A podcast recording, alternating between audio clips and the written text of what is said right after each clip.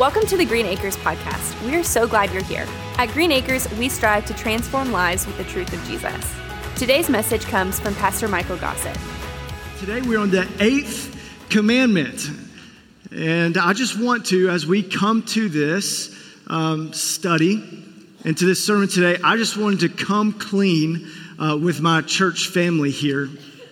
When I was four years old, I don't know why you're giggling. This is a true story, all right? When I was four years old, okay, way back in the early 90s, I was at this store that used to be very popular, like one of those Hallmark stores. I think there's still some around. Does anybody know the Hallmark stores? Like they used to always sell like the ornaments and the things that smell funny. All right, but uh, there may still be some around today. But I remember my mom always dragging me to that store, and she loved the store. And but there was nothing there for kids. All right, so when you walk into that store as a kid, my mom just looks at me and says, "Listen, don't touch anything. In fact, just put your hands in your pocket." All right. And so I'm just walking around this store with my mom, just with my hands in my pocket, like a in a straight jacket. But but then, as my mom was uh, kind of overlooking at something, and, and, and I was there with my family. I have an older sister, uh, my dad was there. And during this visit to this store, I look over, and it was like this oasis. It caught my attention. There's this huge wall of candy I mean, I was just so excited because this is the most boring store. There's nothing here for me. And so it's one of those candy things that like you just lift the lid and you just make your own. Y'all know what I'm talking about? You fill your own bag, you get your own portion. I mean, it's incredible. It's every kid's paradise. And so I go over to this and I'm like, this is unbelievable. I mean, the people at the store, they must have known that kids are bored out of their mind. And so they just have this candy set up to keep us entertained. And so I just sit Indian style right there on the floor um, and I just start eating that that candy. I'm, I'm, talking like, I just think this is the greatest thing ever. I mean, h- how did I not know about this? And so I'm just eating this candy, eating and just choosing whatever I want. And then my sister came and ruined everything. She loved catching me do the wrong thing because it rarely happened, okay? All right, that's a lie. All right, but so my sister just came out. She says, Mom, Look at what Michael's doing. He's eating the candy. And I remember for a moment thinking, Of course I am. Like, why are you not? Like, what are you doing? But then I saw the look on my mom's face and I was like, Oh, that's why. So my mom comes over. She's like, Michael, how how much of this candy have you been have you already eaten? And I'm two minutes deep with two fists. I mean, just double fisting this right here. Okay. So I have no clue how much. And it was for the first time that I came to the realization that you're not supposed to take things that don't belong to you. I mean, genuinely, this is like the first time that I can remember thinking to myself, oh, you're, you're not supposed to do that. I remember my dad sitting me down, he says, son, you can't just take whatever you want. It's not how life works. You got to pay for this. And I remember just having that discussion and understanding for the first time, maybe that the eighth commandment even exists. And so, this is what I want us to do together. There are only three words in this commandment. It's a very short verse, but I want us to stand together just in honor of God's word. And we're going to read it together. If you're willing and able, will you stand with me? We're going to read Exodus chapter 20, verse 15. And it says this. Do not steal. Let's pray. Jesus, we ask you, God, would you take your word that is living and active and Father, would you teach us what it means to not steal? Father, in our attempts of understanding deep truths, Father, would you not let us would you not let us believe that we have it figured out? God, would you instead, by your Spirit, would you press in to the, to the deeper parts of our heart today, that you may form us and that you may make us more like your Son, Jesus. And it's in His name we pray. Amen. You may be seated once again. You know, it's this commandment And it's the only commandment that is completely open ended. I mean, everything else kind of has an end to it. Who are you supposed to honor? You're supposed to honor your father and mother. Okay, what are you not supposed to do? You're not supposed to murder. Okay, we, we kind of get this. It's kind of, there's an end to it, but do not steal is this kind of open ended commandment. Do not steal. It's also one of those commandments, though, that encapsulates all the other commandments. I mean, when you think about it, if you do not honor your mother, you're, you're taking that honor from them. You're stealing honor by not bestowing honor on your father and mother. If you murder someone, if you do not value life, then you are stealing someone else's life. And so, this is what I mean by the fact that do not steal encapsulates all other commandments to one way or another. And when we think about this, it's already our tendency to think, okay, I definitely have this one down. Remember before when we were talking about do not murder, it's kind of one of those things that you're like, okay, check, I, I, got this down. But then as we dive into it, we figure out that we're maybe we're not living according to God's standard after all. But but when you get here to do not steal, all you have to do is think, well, I'm not taking much. I don't steal every day, all the time. You see, it's one of those commandments that we easily justify based on its impact to those around us. You know what I mean by that? Like, if you take a paper clip from work, there's very little impact. Nonetheless, it's still stealing, right? That's what I mean by that. So we, we justify our inability to keep this command uh, by basing on its impact. Did you know that Barna released this study uh, a couple years back? And it was talking about the Ten Commandments, and 86% of all adults who were a part of this poll said that they have completely satisfied God's standard of the eighth commandment. 86%. What that means is that most of us in the room are probably, probably thinking something similar. That we have this one figured out. I know that I'm not supposed to steal. It's no big deal.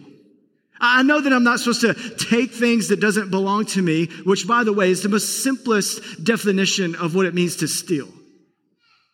So we kind of feel like we have this figured out, and if we do, then most likely it's not that big of a deal. Do you see how easily Satan moves in our lives? I'm not saying this for you, I'm saying this for all of us. The, the primary job of the enemy is to make us comfortable with our sin. Even in the things that we think have low impact. That if we could just become more and more comfortable with our sin, the further and further separation we have between us and God. You see, that's really what the enemy is after in your life and my life, in your family, in your workplace, and name your context. If we could just get a little more comfortable with small sins, it will get us comfortable enough with the big things. But did you know that every little sin in our lives quenches the Spirit of God in our lives. That even in the moments of where we think that our sin has low impact on the ones around us, that what we are doing is we are diminishing God's work through us. No matter how big or how small, this is how sin works in your life. And so we can't come to this eighth commandment and say, hey, you know what? I got it mostly figured out. And when I don't have it figured out, it's really not that big of a deal. What you're saying is, it's not that big of a deal if I'm quenching the Spirit's work in my life. You see, you can quench the Spirit when you allow sin to creep in, when you get comfortable, but you grieve the Spirit when you know of the sin and continue on its path. I think that's really what happens with the eighth commandment. Because over and over again, you see so many examples of what it means to not steal through the Old Testament. Primarily has to do with any monetary value. You can't steal other people's possessions. You can't steal other people's property. You can't steal other humans. That was a big deal in the Old Testament. And these things are were common of the day, but they're just as common for us in our day. And what we need to realize is that even though 86% believe that we don't struggle here, what we do see that scripture teaches us something a little bit different. You know, in Luke chapter 18, verse 11, it says, the Pharisee was standing and praying like this about himself. God, I thank you that I'm not like other people, greedy, unrighteous, adulterers, or even like this tax collector. You see, I think oftentimes when we look at the Ten Commandments and we think when we have something figured out, it's so pharisaical of us to think in this way because it's no different than his prayer. God, thank you that I'm not like this other person who struggles in this area. God, thank you for that. God, thank you that I'm not like the person who stole a car. I'm not like the person who um, is fraudulent in their dealings with money. Thank you, God, that I'm not like those people. There's a warning for us. You know, so many times when we think about a thief, we often think of maybe like the Hamburglar. Does anybody remember those commercials back in the 80s, early 90s? I think maybe it came out in the 70s, but uh, the Hamburglar, I mean, you know exactly how he's dressed. He has striped clothes because he's definitely going to prison. He has a mask on. Okay, he has all of these things that you, he just looks like a thief. Okay, that's kind of our where our mind goes when we talk about this commandment that oh oh oh well uh, it's i'm not like that person i'm not like the hamburglar that is obviously a thief but there are other things that god teaches us about this commandment that is different because this is what Martin Luther says. I love this statement that he makes. He says, If we look at mankind and all its conditions, it is nothing but a vast, wide stable full of great thieves. So, how are we to understand what that really means to steal? Well, the first thing that we need to identify is the source of stealing. The source of stealing. There was a guy on April 6th of 2019 that was arrested at a Kmart in Key West, Florida. He came and he was making an exchange, and so he had this nicely uh, put together this box. It was a Keurig box, and he came to get his money back on his purchase. The other one was this uh, Hamilton Beach coffee maker. Uh, the Keurig was worth about 150 $50. The, the Hamilton Beach was worth about 60 bucks. And so he brings them back to get this money back. But actually, what they found out is that inside the Keurig box was a deflated basketball. And then inside the Hamilton Beach box, there was uh, this cheap, uh, well used old coffee maker. Well, he gets arrested, and that's not really uncommon. And in fact, in 2018, there was a study that was put out uh, that uh, by the National Retail Federation about return fraud, and that it is a staggering $18.4 billion problem every year. But what is unusual about this instance is that the guy that committed this crime and got arrested the previous week, just one week before, bought an entire island for $8 million. So why was he even trying to make 300 bucks on this poor deal here? At best, 200 bucks or whatever it is. I'm really good at math, okay? 150. Anyways, all right.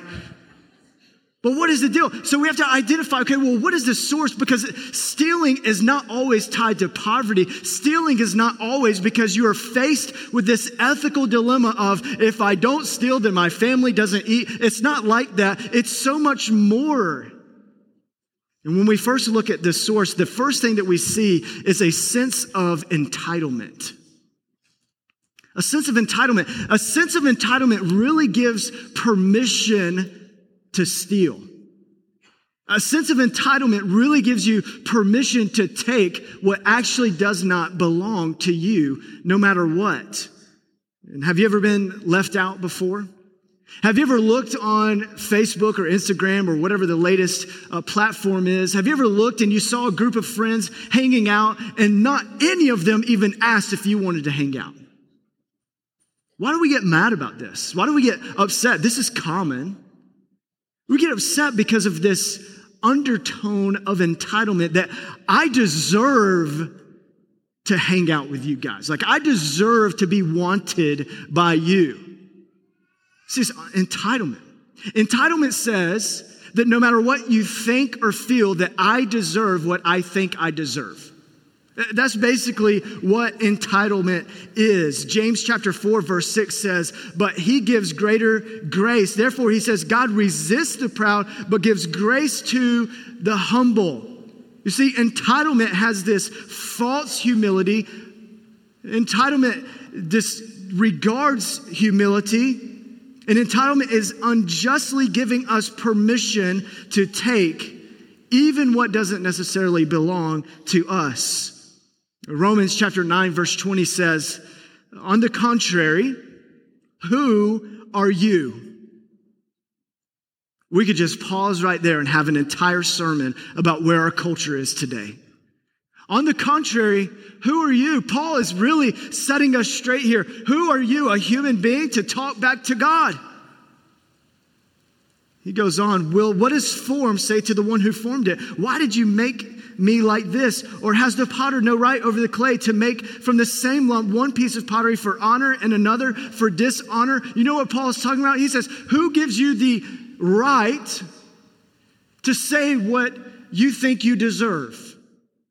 Who gives you that right? Because here's where we exist in our culture is this me-centered, this self-centered culture that what I think I deserve is what is best for you too. That's entitlement. That it doesn't matter what is best for you, I'm going to tell you what is best for me.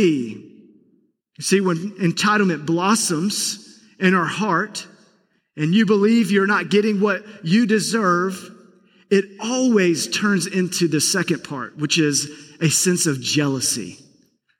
A sense of jealousy.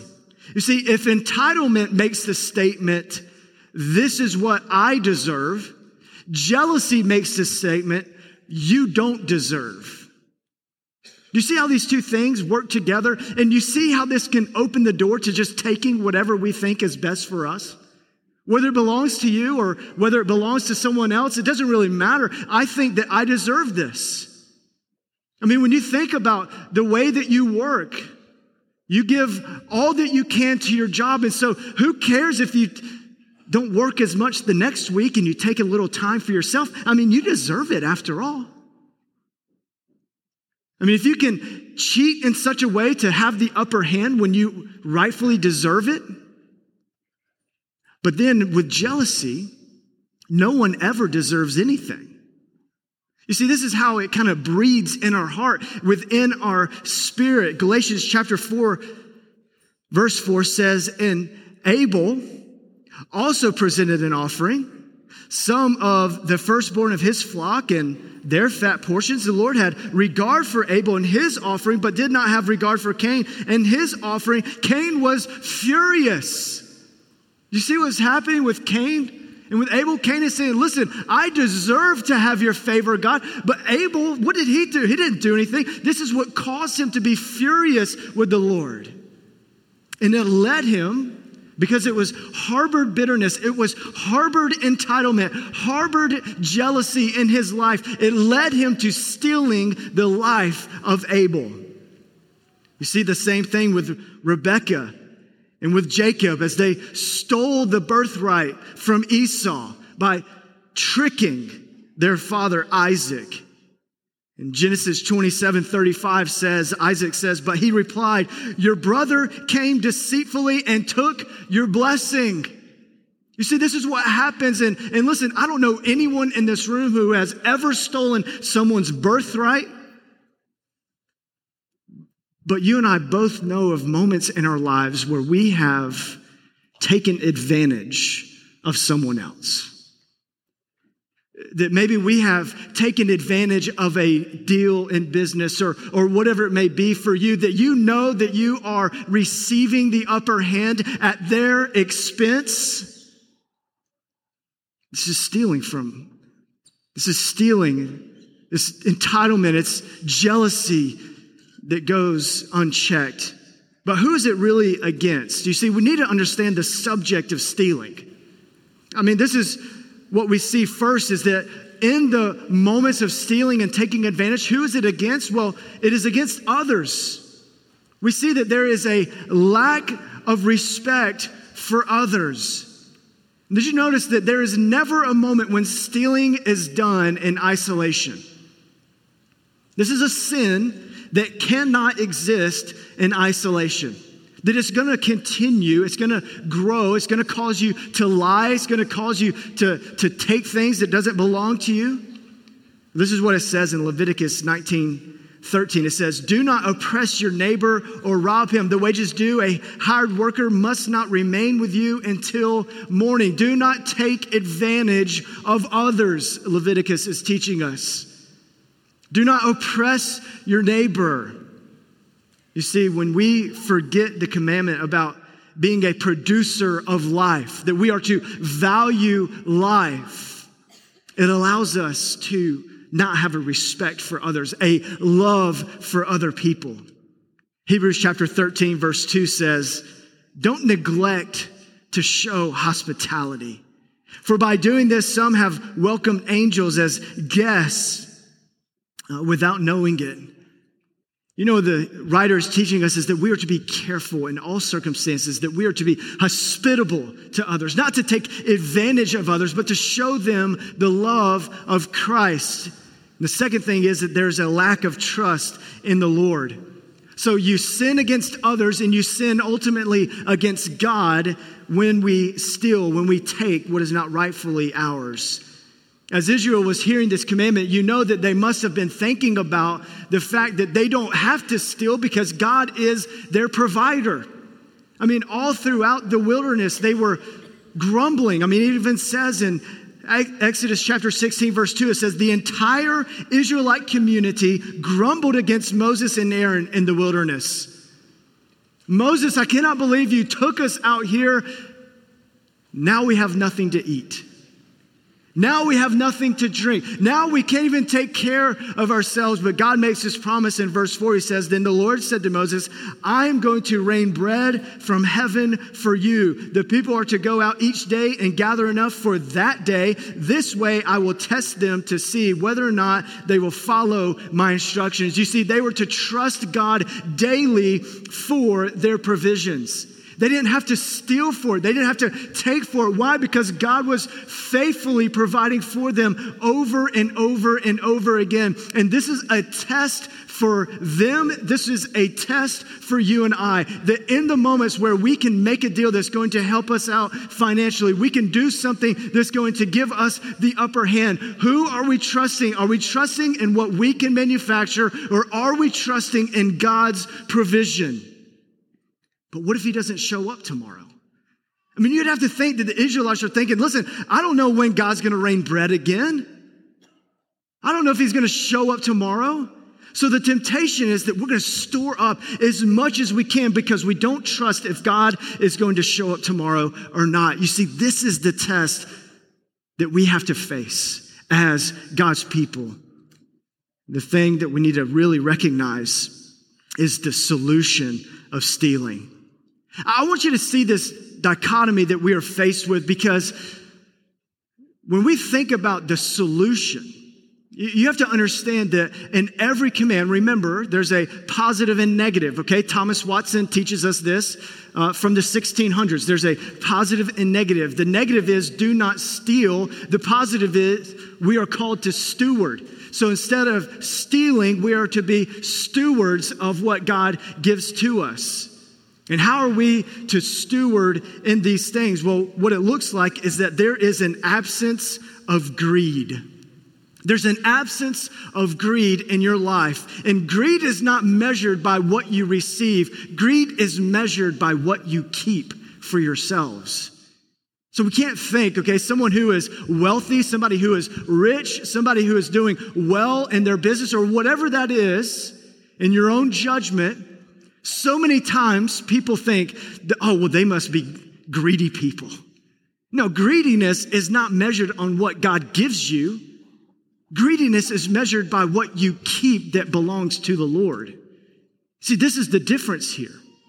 And what you and I are called, we're called to live differently. You and I are called to live in a different way. This is what the Ten Commandments are all about. We're not to steal, we are to steward. We are not to live a greedy lifestyle. This is not what God tells us to do. We see this in Matthew chapter 6, verse 19. It says, Don't store up for yourselves treasures on earth. Moth and rust, they destroy these things. The thieves can break in and take it. You see, this is what we are not to do. We're not to just store up things for ourselves on this side of eternity, but rather what we are called to do is we are called to steward in such a way that there is a presence of generosity. A presence of generosity.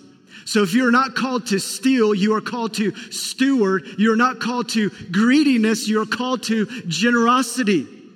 You see, generosity produces in us Christ likeness. Why? Jesus was so generous that he emptied himself so that he may go and die on a cross for you. You see, greediness has this mindset of whatever I can do to get myself forward. But generosity says, I want to do whatever it takes to make sure you move forward. Do you see the difference here? Do you see how Christ like it is to be generous? And it's not just financially. You see, we are called to be a generous people because we are trusting in God in all things, that we can be generous with our time. We can be generous with our resources. We can be generous with our finances, absolutely. But we are to be generous in all things. 1 Corinthians 10 26 says, The earth and everything in it belongs to the Lord. Do you know that every thing that you have belongs to Jesus. Not 10%, 100%. 100% belongs to the Lord. And you know what the Lord does in His generosity? He says, you know what? You keep 90%, and I expect 10% from you. Okay, this is what the Lord's generosity looks like. In Acts chapter 2, you see a unique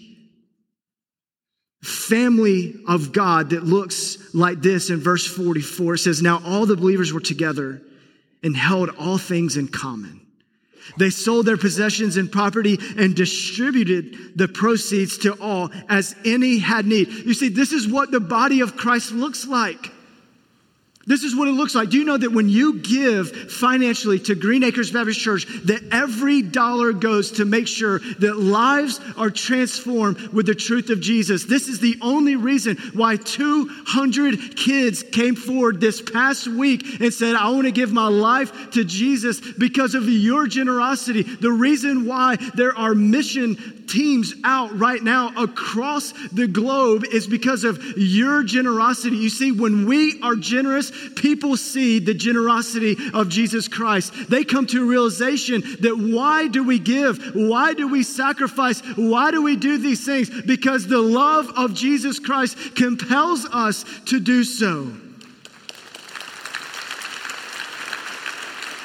But just like the Israelites, we have so many excuses that would prevent us from being a generous people. What happens if God doesn't show up tomorrow?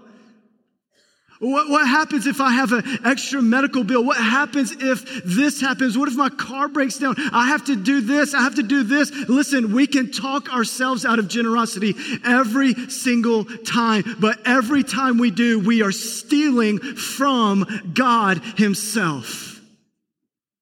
This is a concern for us.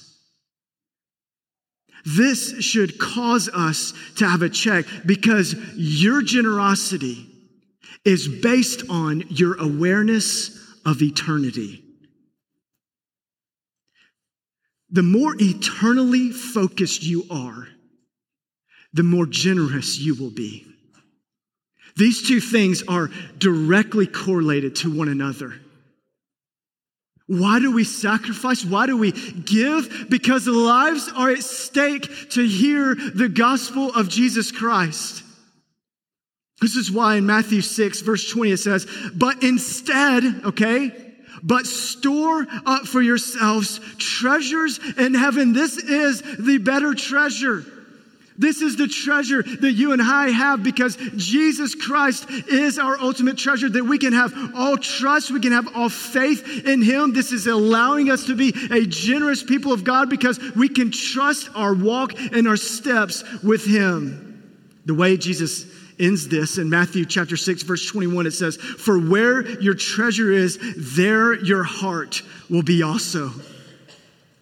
You see, so many times when we look at this verse that we can minimize it once again. There's no impact here.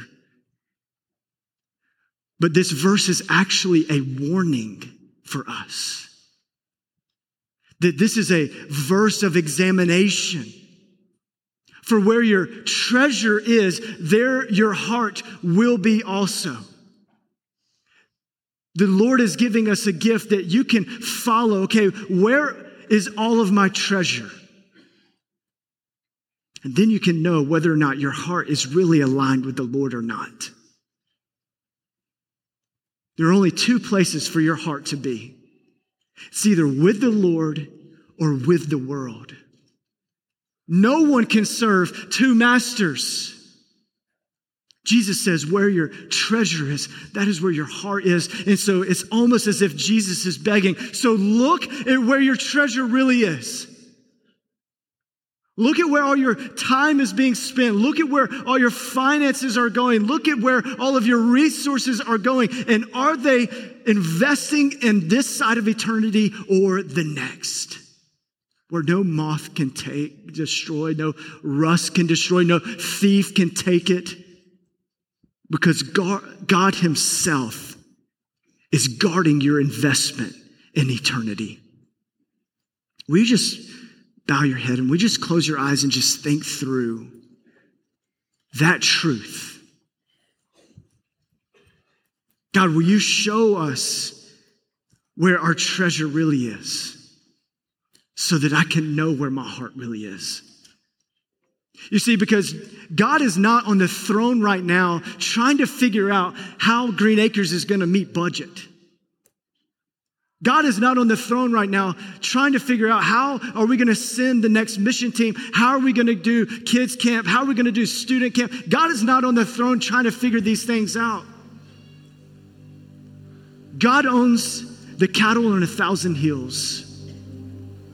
The point is that God does not desire your money. He does not desire your time. He doesn't desire those things. He desires for you to be completely surrendered to Him in all things.